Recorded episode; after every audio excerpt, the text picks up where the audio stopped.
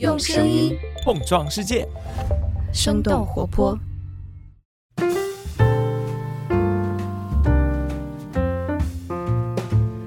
各位听众朋友们，大家好，欢迎收听《声东击西》，我们一起用对话发现更大的世界。我是张晶，今天来到节目现场的是我的一位老朋友，这个名字一说出来，可能就不需要太多介绍了，马伯庸。那我们就先请马伯庸跟大家打个招呼。大家好，我是马伯庸，我也是张晶很多年的朋友。但是呢，播客其实我用的很少，所以现在坐在话筒前还是有点紧张。反而在镜头前可能从来都不紧张。对，镜头前会掩饰自己的紧张。其实马伯庸这一行呢，也去了很多的地方。刚刚从南京过来，然后接下来要去绍兴。然后首先我还是特别想说一句感谢。特别感谢他这么多年来给我们带来的脑力激荡的一个阅读，其实不只是阅读，还有观看的体验，包括但不限于《长安十二时辰》《风起洛阳》《风起陇西》，包括最近一次特别畅快的一个阅读体验是长安的荔枝，以至于我现在每次吃到岭南荔枝的时候，都会浮现出这个场景，吃起来也真的觉得是倍感的甘甜。因为现在的物流体验比起古代来说，真的是非常非常的不一样，便利了特别特别多。而这一次，就像他刚才说的，他来到声东击西，和这一行去的很多书店跟大家分享，也是因为他最新的这部作品，准确的说是这部作品的上篇，因为这是一部长达八十万字的作品。这个算是我写过最长的一个作品了，八十万字。出书的话，大概是四册。所以说，因为篇幅太大，那么采取的办法就是先出上篇，破晓篇两本，现在已经出版了。那么下一个日出篇，那下篇两册是在十一月底。但是大家放心啊，这个全稿已经交了，啊，不存在没写完的问题。对，这突然就让我想起来，其实以前我也采访过这个 George R. R. Martin，就是大家很熟悉的《权力的游戏》的作者，他就是永远被大家问到的一个问题就是。你什么时候把那个六和七给写完了？这个已经变成一个文学界的一个像最近天气好吗？你吃饭了一样，变成一个正常的问候。一旦有一天他真的写完了，可能大家会很怀念他没写完的日子，可以随时玩这个梗。嗯，对，这个梗估计还是会存续很久，因为看上去从我采访完他到现在几年过去了，也还没什么进展。但是我觉得 马丁其实算得上是一个。作家所能梦想到最美好的，嗯，这个状态。你看，第一，他写了一部经典的小说，可以传世的小说；第二，这个小说竟然改编成了一个经典传世的电视剧；第三，这个电视剧烂尾了。这个烂尾了，对，这个为什么说烂尾了对作家是好事呢？就烂尾了，大家因为马丁的这个六和七还没写完，而且永远写不出来，大家会。很期待说最好别写出来了，因为这个电视剧已经烂尾了。我们也很担心原著会不会有这个问题。那么他可以名正言顺的说，因为电视剧已经写完了，我就不需要再写了。我觉得这个对作家来说多美好的状态。也是没准他就一直要把这个梗玩到最后，那期待未来去揭晓吧。嗯，那说回这部作品呢，其实呢，它跟马伯庸之前的一系列作品有所不同的是，聚焦于离我们更近的历史啊，就二十世纪初一九一零年左右，基本就是中国逐步走入现代社会的这个开端。那同样相似的是呢。作品的这个画面感是非常非常强的，就是大历史中一个个小人物的命运起伏，其实牵动着更多人的命运走向，是非常精彩。我就不做过多的剧透了，但是我还是想，毕竟从创作者的视角，可能你最近这段时间也会被很多人问到，从创作者来看，你会怎么向别人介绍你的这部新的作品？呃，这部作品呢，确实和我之前的作品不太一样。之前的作品呢，是以古代历史作为题材，而且我有一个习惯，大家也都知道，就是喜欢玩时间，像《长安十二时辰》啊，《两京十五日》啊，包括《长安的荔枝》啊，它都是以这个一个急促的时间作为一个标定。那这部作品呢，其实它的整个的时间跨度是从一九零四年到一九五零年，基本上就是讲了三个主角的一生。这个在我创作生涯中也算是第一次。那这个题材呢，也算是一个非常冷门的题材。这个民国背景，而且是医疗，而且还是医疗背景中的一个极为冷门的分支，就是红十字会，或者说咱们叫公共卫生、公共慈善医疗。那为什么想起写这部作品呢？这个要最早要追溯到二零一七年。二零一七年，当时我是去上海的华山医院，当时华山医院有一个医生是我的朋友，他说你去给这我们员工做一次文化讲座，我就去了。呃，然后我到了上海之后呢，到早了，我提前去了一个半小时，没事儿干。后来医生说，要不我带你去参观一下我们院史馆吧。我当时就很不乐意，我是想想，我说你们医院的院士馆有什么好看的？就是？对标语啊、奖状呀、锦旗啊，就这些东西。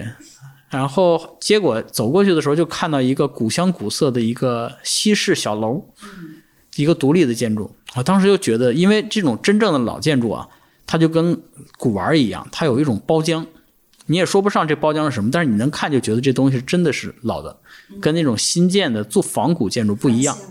对，完全不一样。我就问我说这个建筑什么时候的？然后医生就很淡定的说，这个建筑是一九一零年。我当时一听，我是我一想，好家伙，我说都过了一百多年了，我就进去了。进去之后，我才知道这个华山医院呢，它最早不叫这个名字，这是建国之后改的。它最早叫做红十字会总医院，它是中国红会建的第一所医院，也是中国人建的第一所中国医院。它当时一九一零年建成，然后中间历经了反正百年风雨吧。嗯，我进去之后，我就看到了很多从一九一零年开始的这些各种各样的这些医生去抗战救灾啊，包括他们的这些红会的征信记录啊，包括一些文献啊，呃，本身呢都是一些正常的一些照片或者一些文献记录，但是因为那个时代不一样，我对时间是比较敏感的。我当时看到这个的时候，我就会联想起同时间历史上有什么大事儿，能不能联系到一起？比如说那个里面我看到一张照片，是一个木船。两个壁上写的挂着红十字会袖标的两个人在船上划船，船上躺着很多伤兵。这个照片本身倒没什么，但是这个拍摄时间下面写的很清楚，是在一九一一年武昌，你就知道了。这个就是在辛亥革命的时候，我们熟知的就是北洋军和革命党之间的殊死斗争。但是我我从来不知道，原来红十字会当时也冲在战场上，而且救助两边的伤员，因为是人道主义救援嘛。这也付出了巨大的牺牲和努力。后来我就想想，像类似这种东西特别多，我就意识到，呃，它这里面发生的每一件事，实际上都能够跟历史上的大事勾连起来。我当时就有一个敏感，我就觉得这个题材应该很有意思。但是，因为呃有别的事儿啊，所以这个想法是有了，但是一直没有付诸实现，就去写别的去了。但是呢，这个自己有意识无意识的开始搜集相关的一些资料。后来到了一九年，这个两京十五日，我在二一九年十二月份交的稿。后来我想想，可以去进入到下一步了。我就想了想这个题材，因为这个题材差不多从一七年到一九年两年多的时间，当然没有专心做这个事情，但是经过调研之后，对这个时代有了一些更深入的了解，我觉得可以试试一试了。所以说，正好开始写。后来到了，大家也知道，过了春节之后，整个世界就完全不一样了。就是疫情后的对疫情后世界，当时我一度我都想放弃，因为我担心一个是别人会说你是不是在蹭热度，嗯，你是不是看见现在疫情了，然后这个医生医疗的题材火了，你就赶紧来蹭一个热度，我就很担心这个事儿。但是我后来觉得，随着我的这个写作的深入和调研的深入，我是觉得有一种责任感。因为在那个时代，这个是很多人根本就不知道的。在清末民初的时候，那种环境下，首先政府不指望了，因为当时不管是清廷也罢，还是后面的民国政府也罢，他的政府的能力是非常有限的。一方面是资源缺乏，一方面没有那个意识，而且整个的这个时代也是不断的在变化，军阀混战什么的。那这种情况之下，公共卫生由谁来保障？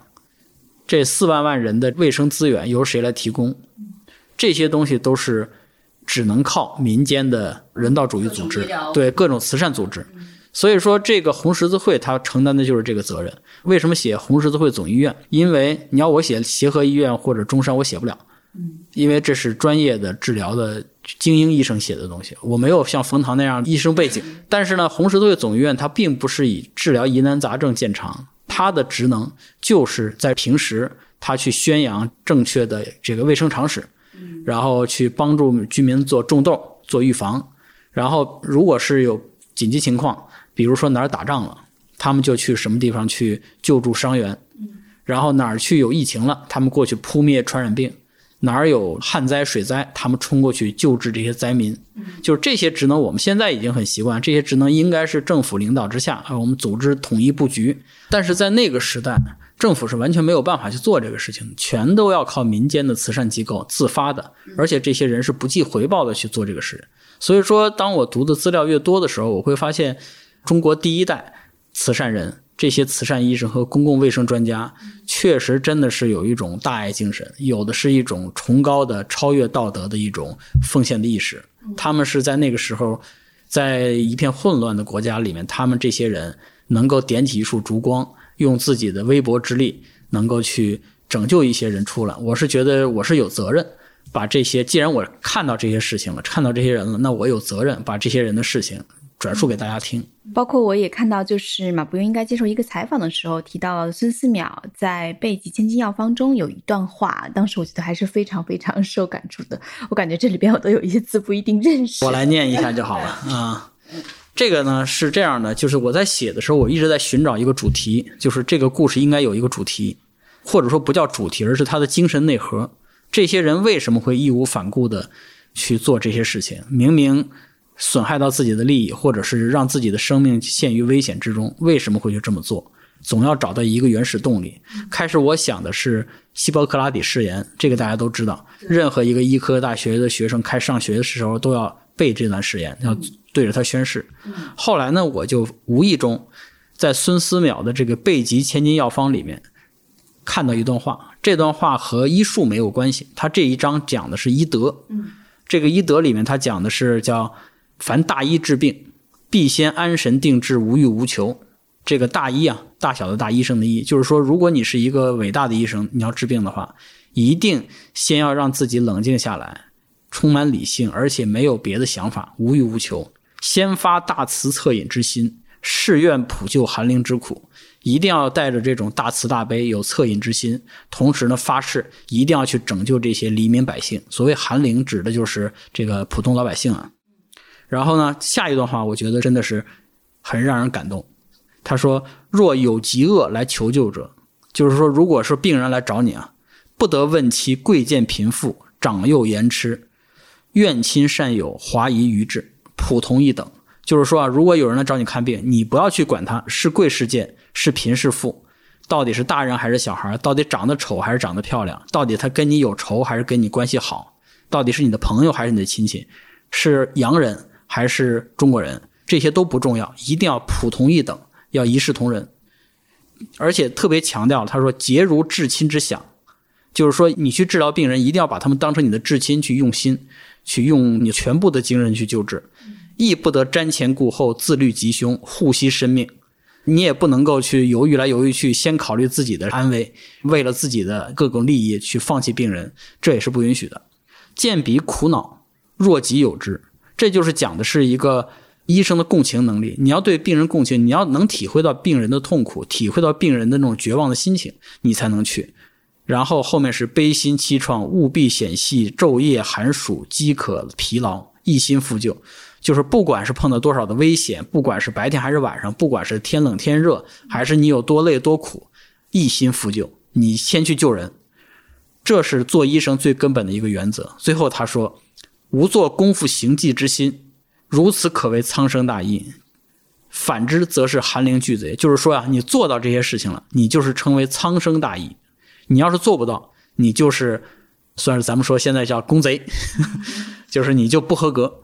所以说，孙思邈这一段话，你会发现，他虽然跟希波克拉底誓言有所区别，但是两者之间的这个精神几乎是完全一样的。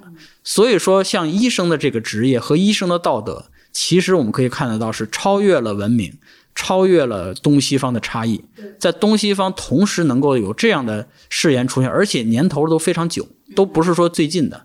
所以我觉得医生这个职业是，尤其是做这种公共慈善，我们现在看到的这些医护人员的作为，包括在想到民国时期这些医护的作为，我们会看到一种精神上的传承，一种感召。所以我觉得。我最后把这本书的名字定为《大医》，其实就是从孙思邈的这一段话里来的。因为这一段话其实让我特别感动。我其实一直在跟很多人说，我说中国的医生学医，我觉得应该也把这一段话摘出来。你不说发誓吧，这一段话你好歹背下来。我觉得是可以不断去研读的，而且其实它比这个希波克拉底誓言感觉更丰富一点，因为这对种本身文言文这种四字一句、四字一句的这种节奏感也很嗯，好。所以当时我看了以后也是很受触动啊，因为 我们也没有提前对过这个提纲，就是把这一段啊哎感觉自己嗯摘录下来，觉得值得反复研读。它就像是这个八十万字整本小说中的一个精神内核，啊、有这样一个精神线索在里边，一以贯之。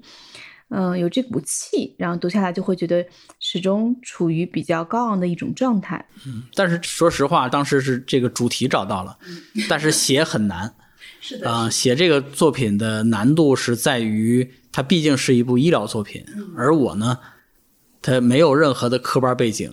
就是学医都是学理科学的最好的人才去学医，像我这种数学经常不及格的人，你让我去写一个对，让我写一个这种医学为题材的，其实难度很大。当然，我找了很多参谋啊，为写这个书，请教了很多医生，结果发现他们都帮不上忙，因为他们是现代医疗体系培养出来的医生，他们知道的是正确的治疗方法。但是我写的是小说，写的是清末民初那个时期的医生的小说，那个时候的医生跟现在医疗技术跟现在是完全不一样的。你要写出当时的错误的治疗手段才是。所以我说我请来这些医生呢，他们都知道正确的，但是不知道错误的。这是一个对于小说创作来说就很头疼。对，所以而且那个时代呢是医学技术发展最快的，两三年就是一个新发现，一个新的一个东西出现。所以说你还要严格的去把这些时间点都卡住，确保，比如说。举个最简单的例子啊，呃，我们经常看抗战神剧，里面经常会有说主角为了给游击队或者为八路军他们送一箱这个盘尼西林可以治病，去跟鬼子呀，去跟汉奸呀斗智斗勇。实际上这种剧情都是错误的，因为盘尼西林真正量产是在四四年，二战末期，而且真正铺开了要到四五年之后。所以说，在抗战期间，理论上中国这边是它的盘尼西林量是用量是极少极少的，它能看到的，基本上不可能。那个时候真正使用的抗生素是叫磺胺，这是三二年的一个德国科学家从一种叫百浪多西的红色颜料里发展出来的这么一个。后来我们有一部剧叫《红色》，张鲁一演的，那部剧里面就用的很准确。他说是这个磺胺，我们是这种救急的战略药品，我们要把它运给这个抗日组织，所以那是对的。再比如说，在一零年前后，那个时候动手术，手术界是没有麻醉剂量和你体重之间的这个关系。因为我们现在做麻醉，其实首先最重要就是看你体重多少嘛，你体重多少用多少剂量。那个时候没这概念，每次动手术的时候，直接拿一个手绢儿趴在你口鼻处，然后拿这个乙醚开始给你喷，喷的你不省人事了，就开始动手术。有的时候剂量不够，人就醒了，醒了做到一半就直接疼死了也有啊。啊、再比如说那个时候就是一九一一年的时候已经有点滴了，但那种点滴呢跟现在不一样，那会儿点滴没有调速管，硬给人打到这个血管里，经常就是肺水肿就就死掉了。所以说死了很多人之后才想，哦，好像要调速，但那个时候调速又不知道该怎么调，他们外接了一个这种橡胶球，不停的捏这个球，给这个管子里制造压力，阻止点滴迅速的打进来，那是很累的，而且是要专业护士来捏，所以那个时候打点滴是一个有钱人才有的行为，一般人打不起的。一直到后面才发明了这个叫末氏管，然后把这末氏管装到点滴瓶子里之后，才变成我们现在这个东西。而且你想，在一九零四年之前是没有这个血型的概念，输血也是胡逼输，搞不好输的血型，你要运气好，碰到同样血型能活，碰到不好就死了，而且医生都不知道你怎么死的。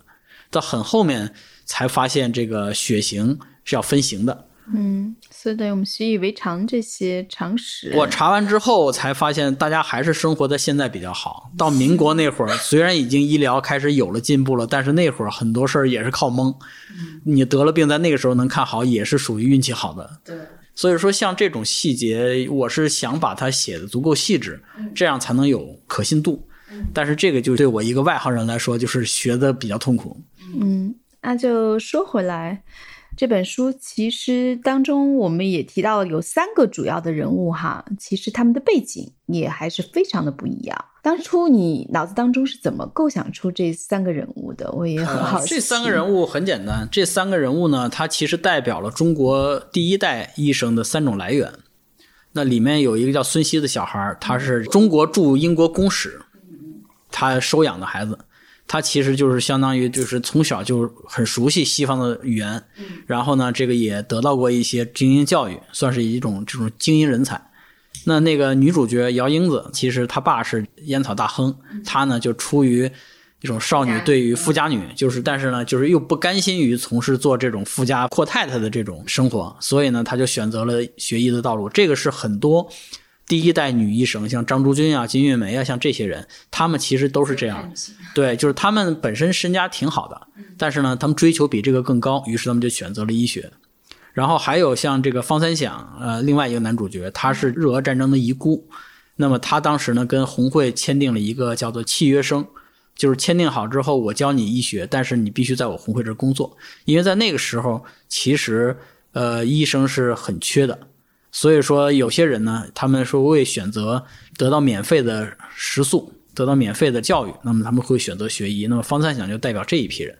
所以说这三个主角就代表了三种不同的。构成了第一代中国慈善医生的这个来源，所以这种也是你研读了大量资料之后算是提炼出来的。对，提炼出来的。嗯，那就我们聊聊这本书的创作过程，因为八十万字的巨著嘛。比如说，你第二长的作品是多少字？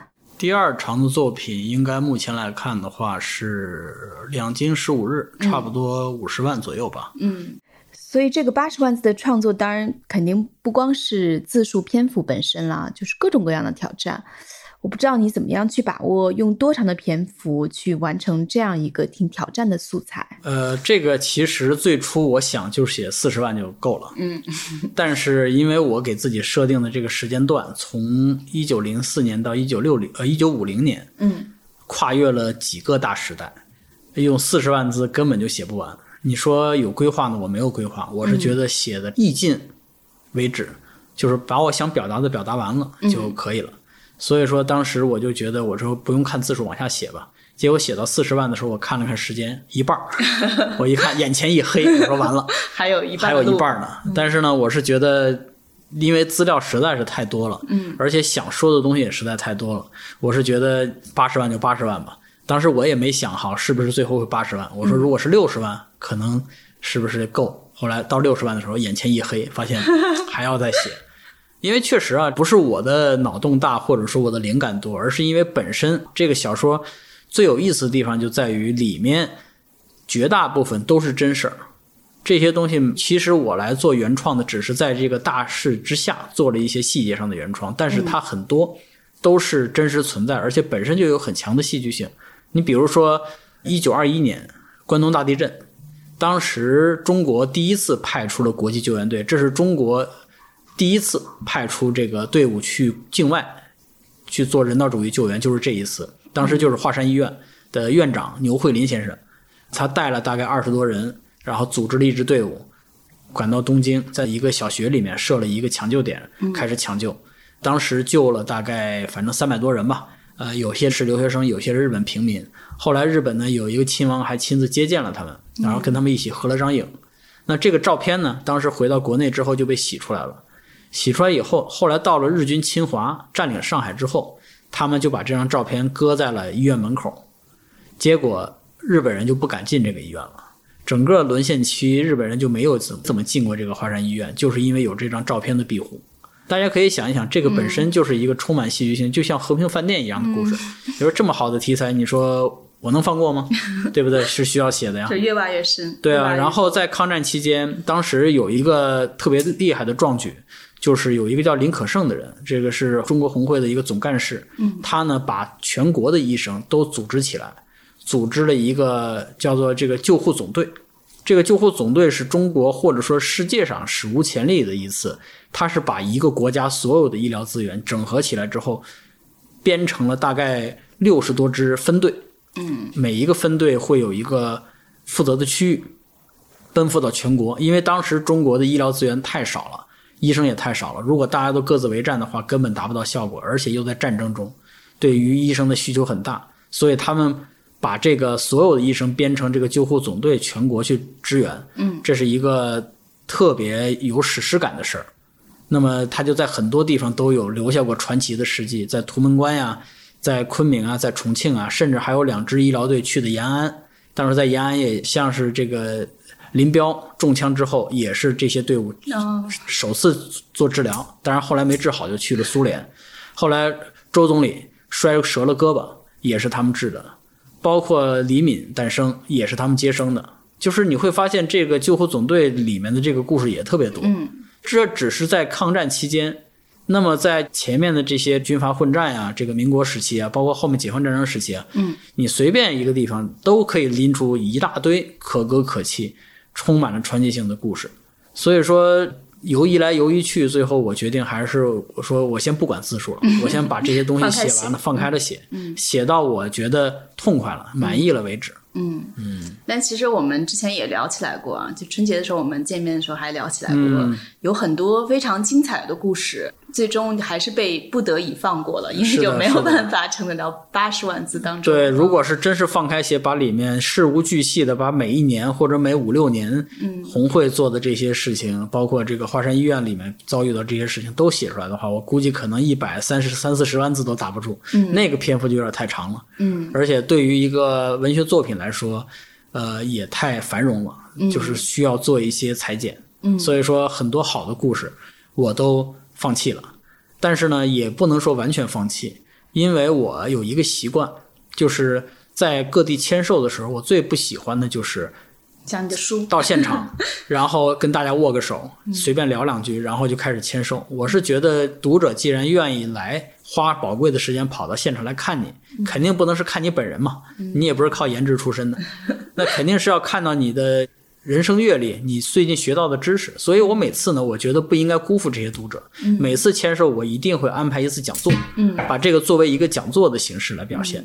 那么我这些没有放到书里去的这些资料吧，对，那么我给它做成一个讲座的形式，我把这个题目叫做“医术之外”，嗯中国近代医疗医学史的一个趣谈。嗯那么把里面其实说了很多八卦，说了很多狗血的事儿，就聊一聊这些医术之外的这些东西，把它做成一个 PPT 讲给大家听。讲完之后告诉他们，我今天讲这些故事在这本书里都没有 那要不要跟我们的听众分享一个？啊。我给大家分享一个故事啊，这个故事很传奇，嗯完全可以拍一部电影。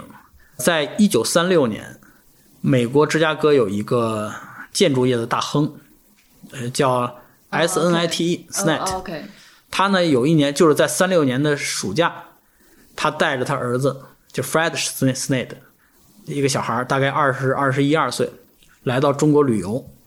中国玩了一圈之后，到了山东，走到山东的时候，这个小 Fred 就突然之间生了疾病。这个疾病呢是叫做小儿麻痹症，也叫做脊髓灰质炎。嗯，这个不是小儿才能得啊，大人也能得。而且他得的是这个小儿麻痹症里面最倒霉的一种，就是不能呼吸了。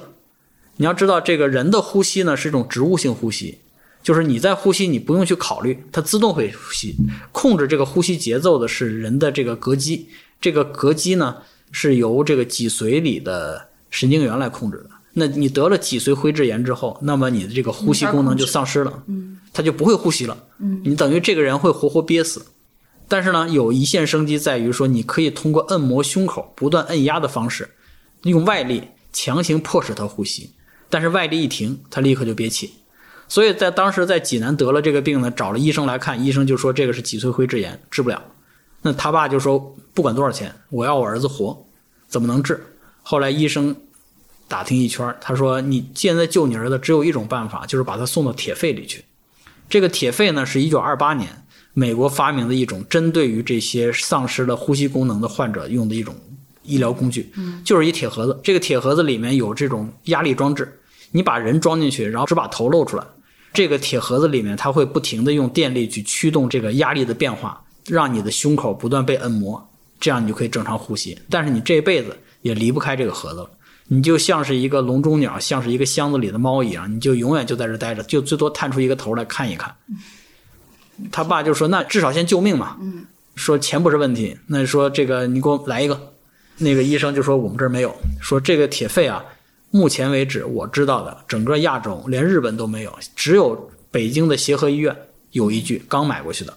他爸说：“那我去协和。”于是他爸连夜雇了四个护士，一路给他儿子按摩胸口，硬是从山东一路摁到北京，差不多我算了一下，差不多十几个小时。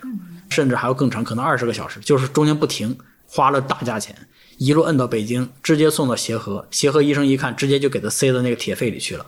一个铁肺多少钱呢？一个铁肺是当时的价格是一千五百美元，和现在差不多就是三三四万美元的这个钱了。但是他爸眼睛都没眨，送进去，送进去之后，他就开始治疗，在协和治了一年没治好，那一年整个的花费是十五万美元，当时的。你可以折算一下，按现在的钱是多少啊？但是他爸也也也不管，说反正救我儿子就行。结果救了一年，说不行，说实在不行，咱们转到上海去吧。那转到上海呢，他那个铁肺不能离开啊，但是铁肺太大了，火车运不了，怎么办？他爸直接包了一辆火车，专门还跟铁路部门协调开了一条专线，就是这个区间就这个车能过，把这个车里的东西都拆完，方便让这个铁肺能抬进去，花了一大笔钱。他爸说钱不是问题，一路从北京。运到上海，到了上海，在上海公济医院，就是现在的上海市第一人民医院，嗯，检查也没辙，因为这个症基本上在当时算是绝症了。那最后他爸一拍桌子说：“那算了，咱们还是回美国吧。”于是他爸就雇了一条叫“克利兹总统号”，包了一艘游轮。这个游轮呢，又把这个游轮金门做了改造，方便这个铁肺能上去。买了一辆车，把这铁肺搁在车里，然后让这个铁肺吊车给他吊到这个船上。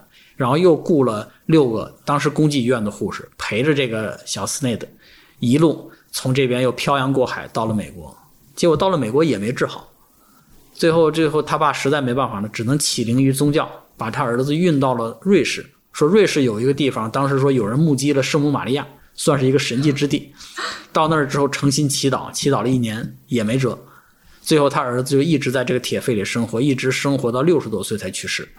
等于这个人从二十多岁过了四十年，就在这个铁肺里过的。当然，最后他人还可以，心理素质很好，因为他后来还结婚了，生了仨孩子。我我就很奇怪，我说怎么生的？后来看了很多资料之后，发现就是在后期他恢复的还可以，每天能出来五分钟，抓紧时间办事儿，就有这么一个传奇故事。然后这个故事给我们的启示就四个字儿，就有钱真好。他爸为这个事儿前前后后花了。大概当时的两百多万美元，那搁到现在这个数几乎就是天文数字了。对，要乘十可能都不止了。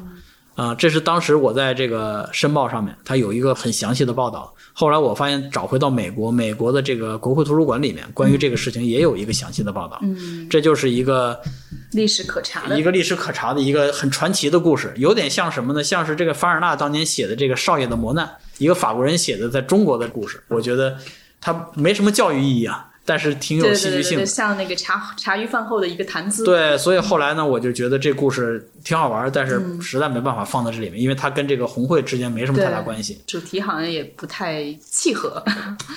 对，所以说我就把它放到讲座里面去，给大家当一个暖场的段子来讲。嗯嗯。但是我听上去感觉，从他二十多岁到他最终去世六十多岁的时候，等于关于这一类病症四十多年没有超过铁肺的一些新的。医学进步可以让这个病症没有这个铁这个铁肺实际上持续很久，持续到前几年还在有人在用，就是当然肯定这个技术上有进步啊，但是工作原理没变，而且甚至是因为另外有了新的治疗方式，嗯，这个铁肺呢慢慢就没人生产了。那么还有最后一批住在铁肺里的人，因为没有人生产，没有零件了，一旦铁肺出了问题，可能他们就没办法了。就还会出现这种就是医疗技术和伦理之间的冲突，啊，这个大家有兴趣可以去搜一下铁肺，嗯。你就会搜到很多相关的新闻，还有很多从小因为小儿麻痹症嘛，可能从三四岁就在这铁肺里一直长到很老，你看了那个之后，你会觉得健康还是很重要的。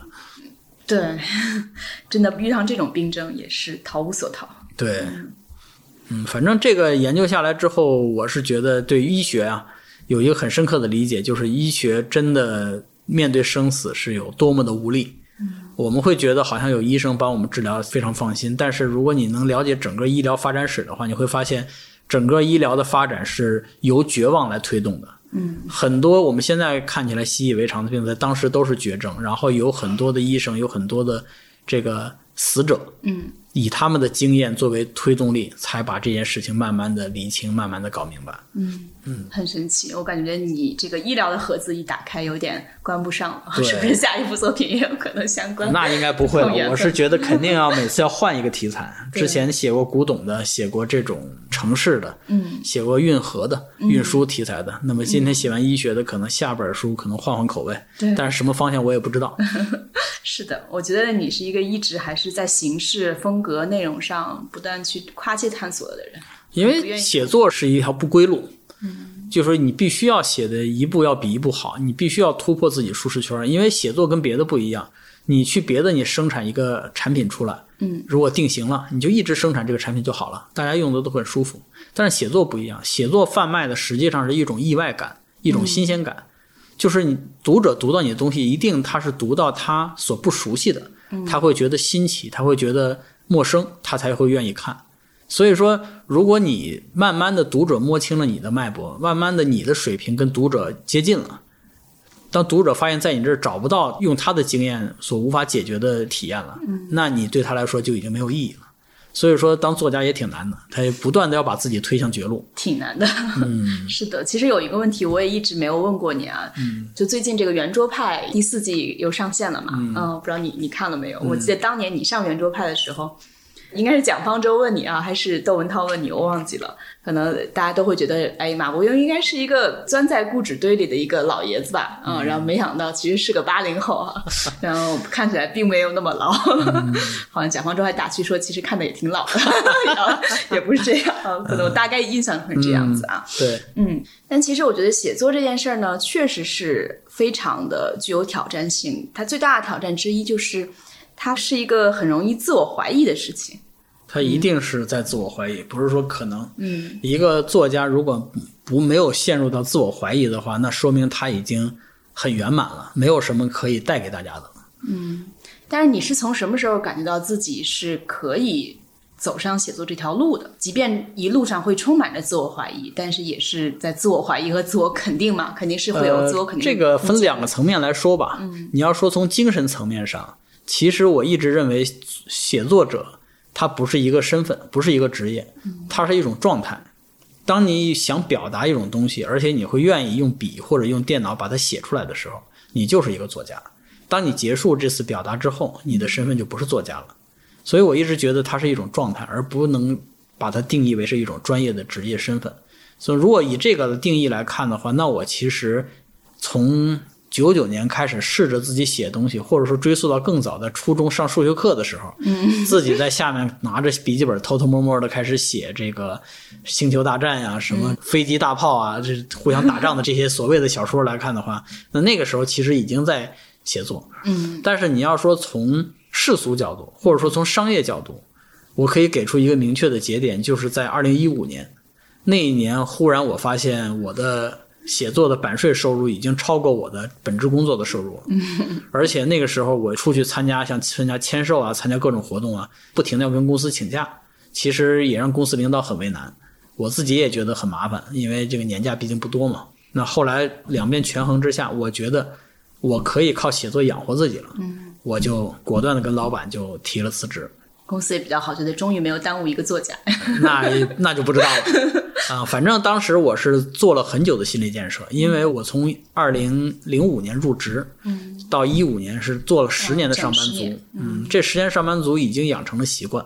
那我在想，一旦进入自由职业，一旦发现自己可以什么都干，会不会就就此堕落下去，或者说完全不适应这个节奏？所以我当时做了很长时间心理建设。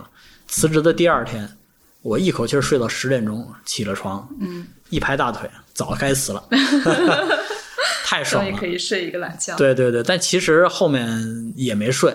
我现在的工作习惯呢，是我的节奏是从早上我大概七点钟起床，哦，这么。然后然后吃早饭，然后跑跑步，嗯然后我儿子七点二十上班车，嗯啊，我要把他送上班车，嗯然后我就走到我的工作室，然后开始写作，差不多是在七点半到八点之间吧。嗯然后到了晚上五点钟结束，关上电脑，离开工作室回家，每天就是这样。嗯，其实跟上班族也没啥区别。对，我觉得可能还是需要其实进入另一种规律性生活的状态。呃我觉得不在于规律性，而在于这种仪式感。嗯就是你要把自己的生活和你的工作区别开来。嗯，好多人他是在家里写作，对，那很容易就陷入一种我分不清什么是时候休息，什么时候是在我在家里可以放松的时候，什么时候我开始集中精力开始进行创作的时候。嗯我在工作室离我家倒不远，我每次出了门，只要门关上，或者说我打开工作室的门，就是说我现在开始上班了，我开始工作了，进入状态。一到五五点半回到家里，把门一关，再有灵感我也不碰电脑嗯啊，就是现在我是休息状态。只有这样强行用一种仪式感的方式给它区别开来，你才能够得到真正的休息。因为对我们来说，最痛苦的一点是在于上班还有假期，我们是没有假期的。我们只要睁开眼睛，就是在思考，就是在创作，就是在工作状态。嗯只要电脑开着，就是在写作。嗯或者说你在玩游戏，其实你也在想，甚至说你在看一些电影。你们很多人会把看电影当休闲，但对我们来说，看电影啊、看电视剧啊也是工作。对，就是你在像医生看一个对，你就好像就看一个电影，你们会看到一个桥段，会哎呦好感动啊，这个桥段真的很美好，嗯很让人流泪。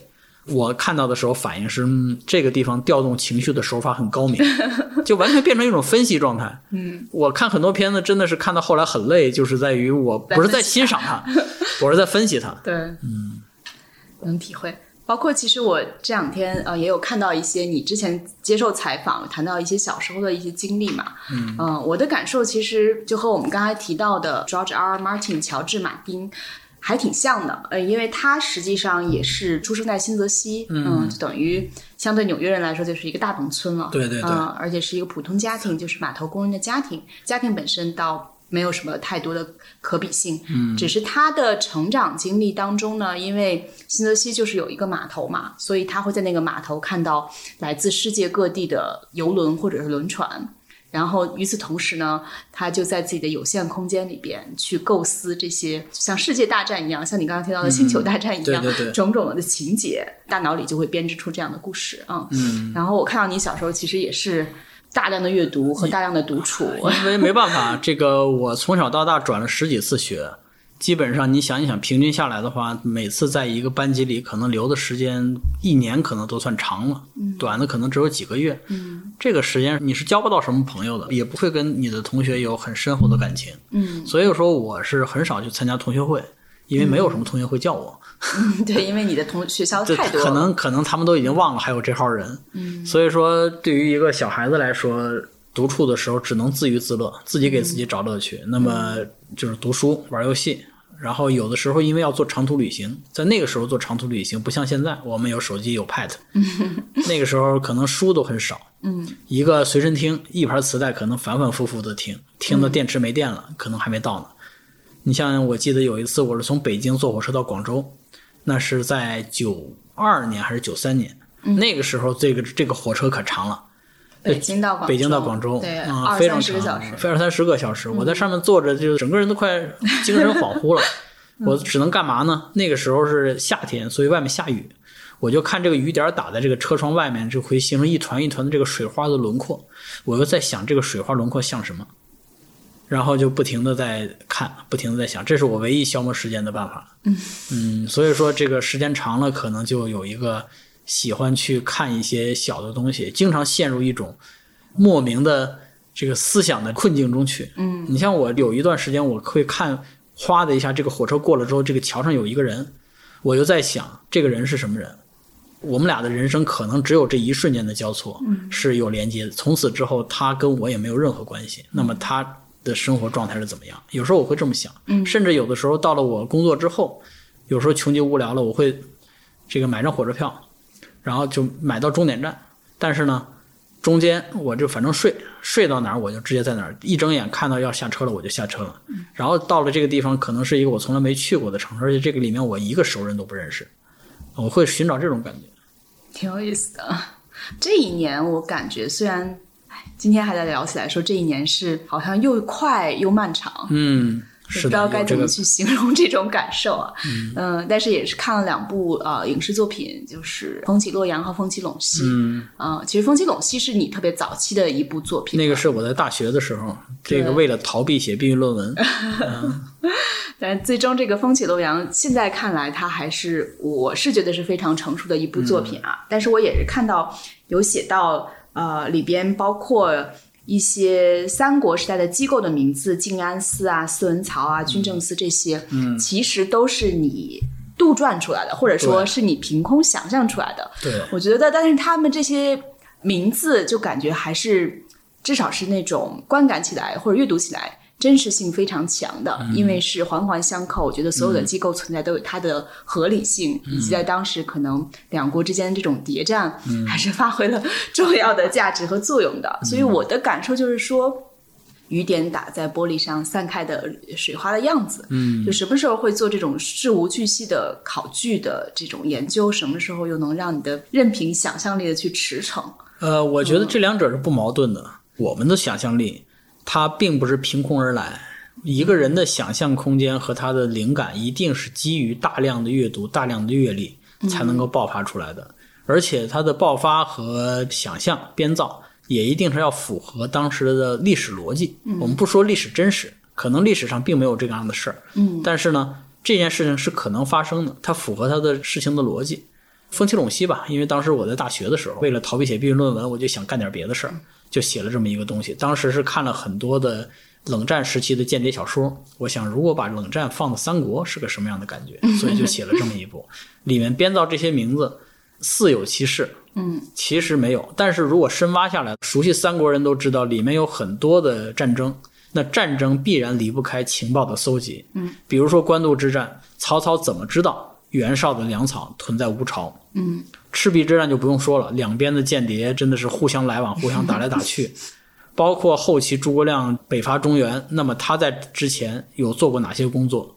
其实是有间谍，只不过是因为历史上、史书上对这些方面比较轻视，所以说我们没有留下来名字，也没有留下来事迹。但是一定是有这些东西存在的。我只是用合乎逻辑的想象，把这些细节填充出来，让大家看到一个看起来好像很合理、似乎会发生的一个虚构的古代故事。嗯，挺有意思的。其实我我昨天也是有看圆桌派啊，里边实际上这一期谈的是天文，但有一个说法就是说，呃，整个太阳和地球加在一起，可能放到整个银河系里面不过是一粒沙。嗯，其实他想表达的一个核心观点就是，我们很多时候。有些东西是我们知道自己不知道的，嗯，但更多的时候，可能我们都不知道自己不知道。没错。我觉得可能关于历史也是会有同样的一种感受吧。我们从史诗中看到的可能发生的，或者说确切有记载发生的那些事情，有些东西是我们知道它发生了，或者说我们知道有些东西具体的面目不清，但是可能确有其事。嗯，但是也有大量的事情。对，所以说很多有一种理论啊，它是说这个历史不可能达到完全的真实。嗯，只要是别人给你转述出来，它一定是增添了文学的想象。从这个角度来说的话，文史本身就是不分家的。你像《史记》里面，司马迁写了很多的历史上的这些著名事件，写的有鼻子有眼儿的，写的两个人经常就把这个主君拉到旁边，两个人小声说话，就好像他在趴在床底就能听见似的。司马迁也是里面用了大量的文学上的修饰，文学上的手法。但是你说它不是历史真实吗？我觉得也不完全不是。他写的这些东西，它可以代表的是一种历史的趋势。嗯，就好像咱们看到长江东流去，你让我去预测每一滴水它的流向怎么样，这是不可能的事情。但是大的趋势，我们只要站得足够高，看得足够远，我们能看到长江一定是自西向东流去，这就是一个历史大趋势的方向。嗯，那么司马迁呢，《史记》实际上就是俯瞰整个长江，整个的流向是对的，里面的细节有些可能是他想象的，有些是他道听途说的，这些东西我们是可以通过一些想象，通过一些共情去理解的。你比如说，我举个例子，鸿门宴。鸿门宴，我们看到这个项羽最后是把刘邦给放了。嗯，我们站在后世人角度，觉得他太傻了，竟然放了自己最大的对手。嗯但是如果你把自己带入到项羽的身上，嗯，你会想一想，首先你无法预知未来，你根本不知道未来会发生什么事儿。在项羽的眼中看来，我当时项羽是二十四岁，嗯，我二十四岁已经站在了全国的巅峰，全国我最厉害。眼前这老头五十多了，刘邦比秦始皇年纪还大，五十多了，畏畏缩缩的，出身也低，也不是那种贵族出身。我为什么要杀他呀？你想，如果你是一个意气风发的一个二十多岁的总裁，碰到一个快退休的一个老供应商，或者说你的竞争对手，你会把他直接弄死吗？你可能会，但你可能不会。我是觉得把他帮个屁放了，对我根本没有影响。我正是人生最好的时候。我们要从事后诸葛亮的角度，我们会觉得这个项羽做了件蠢事儿。嗯，但是如果我们带入到当时历史人物所获得的信息，从他的视角理解的话，他放了刘邦，并不是一件特别错误的事情。嗯，因为在他眼里，刘邦的生与死不影响大局。我把他杀了，可能还别人骂我残暴。嗯，我把他留下来，当然可能还觉得我还挺大度的，这个对我的事业没有影响。就事后诸葛亮那种思维方式，可能对于当时历史人物在当时当刻的所处的情境是有点就是失去了解。没错，所以说我觉得这个历史小说最好的一点就在于它能够试图去揣摩这些历史人物的心态，站在他们的角度，把一种可能性的心理逻辑展现出来。就是有一次我去广州出差，广州在北京路这最繁华的路段，就在财政部边上，有一个叫做南越王宫博物馆。它是当时出土是南越国的皇宫的遗址。那南越国是怎么回事呢？南越国是在秦始皇统一六国之后，后来呢，秦始皇就派了五十万秦军一路南下，越过五岭，来到岭南地区，建了三个郡。这三个郡，一个叫象郡，一个叫南海郡，一个叫桂林郡，涵盖的是现在的两广、广东、广西和越南北部一带。嗯，到了秦始皇死了，中原开始大乱。这边呢有一个郡守叫赵佗，是河北正定人，跟赵子龙是老乡。这个赵佗呢就直接把这个边关关闭，然后呢独立了。他把这三个郡合在一块儿，建立了一个国家叫南越国。嗯，后来到了汉代之后呢，刘邦就想让你们南越国就内附，就是说你们本来就是秦国的领土，现在我已经把秦国的正统地位继承了，你应该回来。嗯，但是赵佗说不，我不回来，我还要是想在这儿独立所以呢就一直耗。赵佗这个人特别厉害，赵佗这个人特别长寿，他活了一百零四岁，还是天哪一百，他是历史上唯一一个见过秦皇汉武的人。啊，秦始皇派他去的南边，但是后来他一直活到汉武帝任内，所以说他特别能活。然后呢，他活了之后就是一直抵抗到汉武帝，最后他去世了。后来他的两个就后面的两代皇子就是国王，水平越来越差，活得越来越短。最后在汉武帝任内给他灭掉，南越国就变成汉土。这是这个南越国简单的一个历史。嗯那我看到的这个里面档案呢，它这个南越国王宫就是赵佗的这个皇宫里面出土的一些东西，其中有两这个竹简，这个你们去博物馆能看到，上面写的叫做壶藻一木，就是壶藻，就水壶的壶，枣子的枣，嗯一木就是一株，就是说它这个壶藻是一种河北产的枣。嗯他说这里有一棵壶枣树，结了大概九百多个枣子，十果实的十九百多少多少多少，两个档案。就是说，这个是当时的园林档案。另外一棵枣树，反正就两个，都是胡枣树嘛。对，都是胡枣树。这个本身没有问题，嗯，但是我在看的时候，我正好跟朋友聊天的时候，我就会觉得很奇怪，因为南方并不适宜枣树的生长，对，为什么南越王宫会有枣树呢？再想一想，这个枣树肯定是赵佗从河北移植到南越王宫的。嗯他为什么要移植到南越王宫？我们就不要把它想象成一个帝王，我们把他想象成一个普通老人。嗯，老人年纪大了之后，嗯他就会开始怀念过去，想跟别人聊天，而且在当时大家的寿命都很短，可能也就四五十岁都算是高寿了。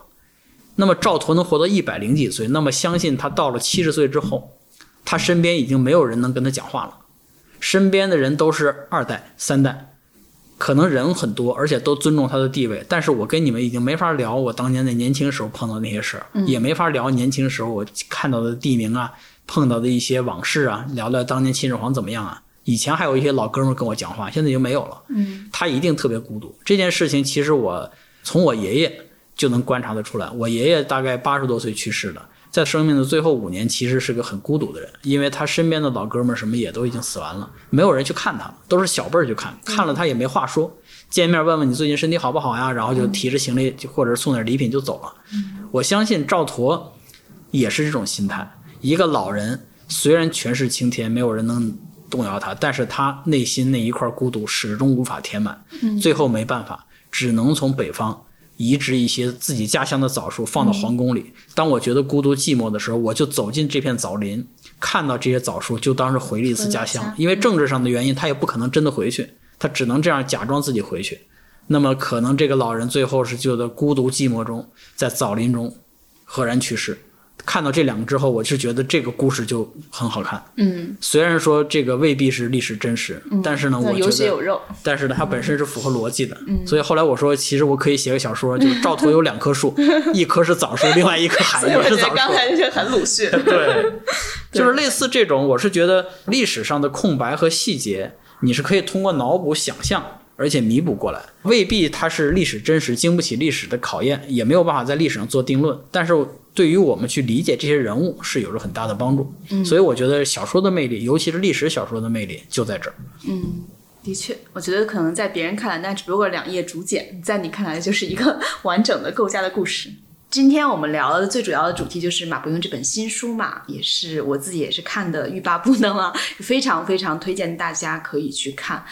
而实际上，我觉得，呃，应该是我们最早聊起来，你在创作这本书的时候，你只是寥寥数语在跟我讲，这是一部，呃，基于华山医院历史上的一段，应该是说解放前的这段历史沿革去构架出来的这样一个故事。但是拿到这本书的时候呢，其实可能华山医院在当中体现的并不是特别的明显，它又像一条。也不能叫暗线吧，它算是一个背景，一个背景舞台。他们对以这个医院作为背景，因为其实我当时呃跟很多人也讲过，嗯，我说我写这本书呢，这个第一我不是想单纯的写医生，因为我并不是医科出身的，嗯。第二呢，我也没法单独的写华山医院或者上海，因为我虽然是上海女婿吧，但是毕竟不是上海人，你让我写出海派的风味来，我也写不出来。嗯，我其实想写的是中国近代医疗史的一个缩影。嗯，想写中国近代这些医生他们所遭遇的困境，他们所抱持的理想，他们所抗争的环境和他们所经历的事情。那么这个就不只是局限在一所医院或者一个城市，而是在整个的一个大时代的格局之下，他们会是怎样的一个抉择？嗯，所以它其实本质上是一个文学作品，它也不是一个纪实作品。对对对，它并不是一个传记类的。对对对对，我当时还想，如果按你的风格去写一部真正的纪实类的，像一个华山医院的历史这样的文本，嗯，可能这个我也一直也想写，我其实一直想写。我之前也出过一本书，叫《浅微定下的大明》，嗯，它其实就是一个非虚构类的作品。嗯嗯，当时我是在明代挖出了六个不为人知的档案，嗯而且很详细。那么我把这六个等于是重续了一遍嗯啊，然后做成这种算是非虚构写作吧。嗯嗯嗯，后面我可能还会再再试试看。嗯嗯，好的，那就非常感谢马伯庸做客声东击西，然后也非常期待十一月底的时候可以看到日出。